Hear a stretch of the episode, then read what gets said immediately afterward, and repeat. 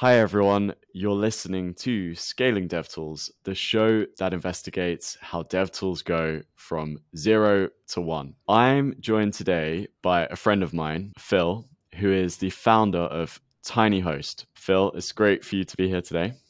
Thanks, Jack. It's great to be on your podcast finally. Tiiny Host is now at 5K MRR. How has growth been like at Tiiny Host?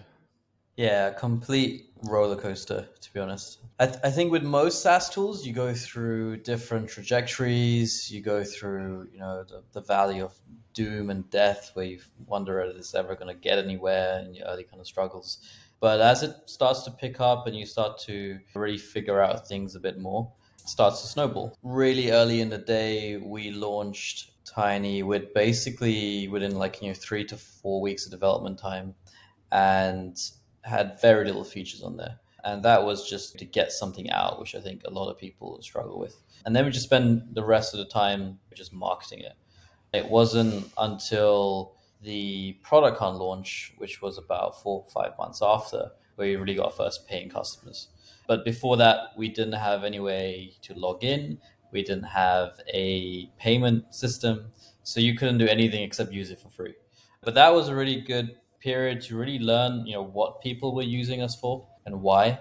And I think that's really key for your launch is just you have a thought process and you have a pathway where you think the product should go. But it's really important to remain open to see how your users actually will dictate your product.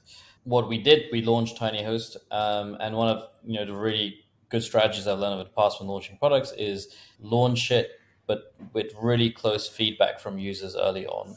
And what you'll find is that a lot of users will you know give you feedback which correlate to each other. So they'll say the same things but in different ways. And you realize that a lot of people want something. For us, it was custom domains. It was like maybe place to log in. So that's what you should build next, straight after your launch. But to monetize that, put it behind a paywall. And that allows you to actually start building revenue through it. Um, and you'll see that people will use your product for free, but then they'll also have similar needs as, as your other users and they'll pay to upgrade. We had a few features and we had payment plan and when we launched Product Hunt on, on Product Hunt. And then it's literally about basically I call it just you know sprinkling your marketing seeds across the internet and seeing which ones will grow because it's about figuring out what are your real growth channels. So with Tiiny Host, we realized it was SEO, but that took us a long time to find out.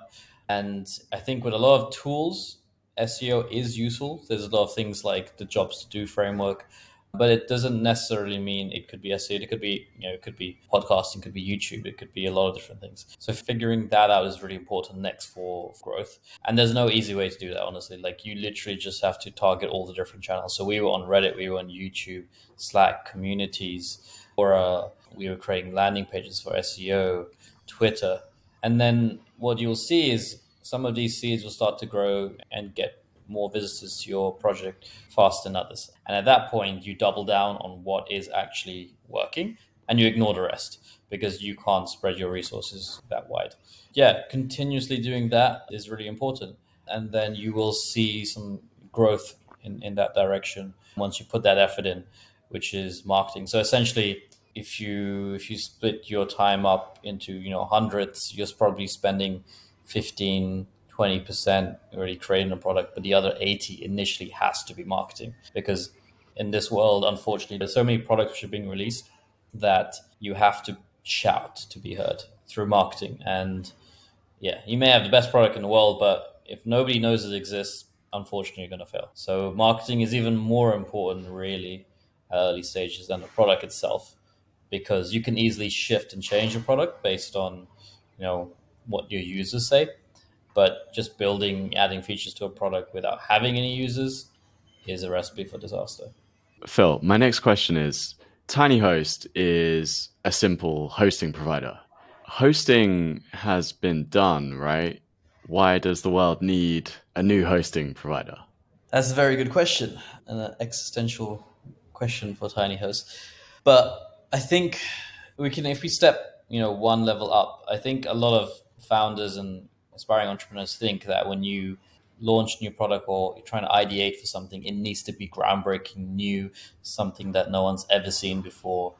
It can be that, but it's very, very difficult because number one, the market is not validated because you don't really know if people want that.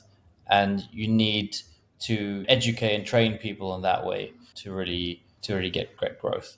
But if you take an existing product that's already out there, and we all have products we use, and we all have favorites and things we don't like, and just think about how you can improve it or at least modernize it for the current state of the web. The web has changed a lot since the 90s and when it first released, and it's con- constantly evolving, and it will evolve again in 15, 20 years as we grow. And it will always need a newer version of what the web already had previously. So if we go back to hosting, hosting I think is stuck in the 90s and is still ex- exclusively reserved for technical people. So you have a lot of you know cPanel hosting still out there. You have you know things like FTP still setups and WordPress, which is you know not being used for what it should be used. Originally, it was originally a blogging platform. Now it's like a website builder for some reason there's always room to disrupt. And it's an easier platform to take something that already exists because the market is validated people know what it really is and further improve it than trying to create something brand new. So with Tiiny Host we we did a similar thing but we also stumbled upon the fact that we we're covering a niche in the marketing and the web hosting space. And that's basically hosting for non-technical users. So again as the creator economy is growing more people want to put content on the internet because that's the way to distribute their content. So, but they, they don't know what cPanel, FTP, and they, they get really frustrated with WordPress. They just want to put it on very quickly. And nobody is catering for anything like that. You have big platforms such as AWS, Netlify, Vercel, which developers are very familiar with, but they're very much tailored towards developers, startups, and technical founders, heavy configuration. But if I just wanted to put a PDF online or have a small microsite and want to get it live in a few seconds, there actually isn't you know a really simple tool out there. And we've evolved across that to different file types. You know, PDFs, and it's it's amazing what we've discovered is how many different verticals want um, to put things online. So we cover quite a broad customer base. So it's everybody from designers to developers to marketing and real estate, hospitality for PDFs for menus, the e-learning industry, cryptos for you know NFT landing pages or white papers, digital artists, you know, creating 3D visualizations. Also just students learning to code. People who don't know about GitHub and again are very low technical, they really want to see, you know, their work online and want to share it with people. They find Tiiny Host super useful and that's one of our first demographics. So it's it's I think that's why Tiiny Host exists. It's really about things like saving people time and money as well. So, yes, you can do what Tiiny Host does yourself if you're a developer. You can spend a few hours or even less following tutorial. But I think if you're smart enough, it's why people, smart developers, I think, can buy a template and will buy a template rather than build it themselves because is 15 bucks versus spending three hours basically. How much do you value your time at? So again if you're building something if you can save people time or money or make people more money people will pay for your product. And it's just about building a profitable business on on the back of that. I can say that i've received this lesson from you at the pub previously, and it's one that I agree wholeheartedly with. We should first be thinking about improving what is already out there rather than trying to come up with these new ideas, even though I still fall within the trap of trying to come up with new ideas. Yeah, and I, I think it doesn't necessarily mean that you can't really shake up and, and, and, innovate into a big standard. But when you're starting out as a bootstrapper, like you need resources, right? If you don't have funding. And it's like for example, Amazon really just put books on the internet. That's really what they were doing. They were online bookshop. But now they are huge. They they literally offer cloud services and they're completely shaking up the e-commerce kind of space. You can unlock those opportunities, but only if you have the resources. And you have to build your resource on the platform to get there first. And the easiest way to do that is literally to build something that already exists, but better and maybe position it to a different market. It's not actually that difficult, but it is not as attractive as like thinking about I don't know how do we create something groundbreaking that never exists like a VR I don't know NFT or something like that. It's yes, it looks attractive, but you have to be realistic at the end of the day. But you could create e-commerce platform and then create a VR NFT off that, and you already have an audience and resources and tailor it in the right way. So yeah, I think that's really important to consider. And you mentioned maybe positioning it to a different audience, and you touched on this previously, but it seems like when you first set out, it was like probably going to be for developers, but more and more now, non technical users are using Tiiny.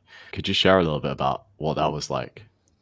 In the first few months, again, I thought this was definitely a developer tool. I'm a developer, so you basically tried to you know market it to your own demographic. But we quickly realized that when we did market it in such a way, people compared us with existing tools which developers are already familiar with and know how to configure. So they don't really see the value from Tiiny Host because it's a tool which doesn't need a lot of configuration.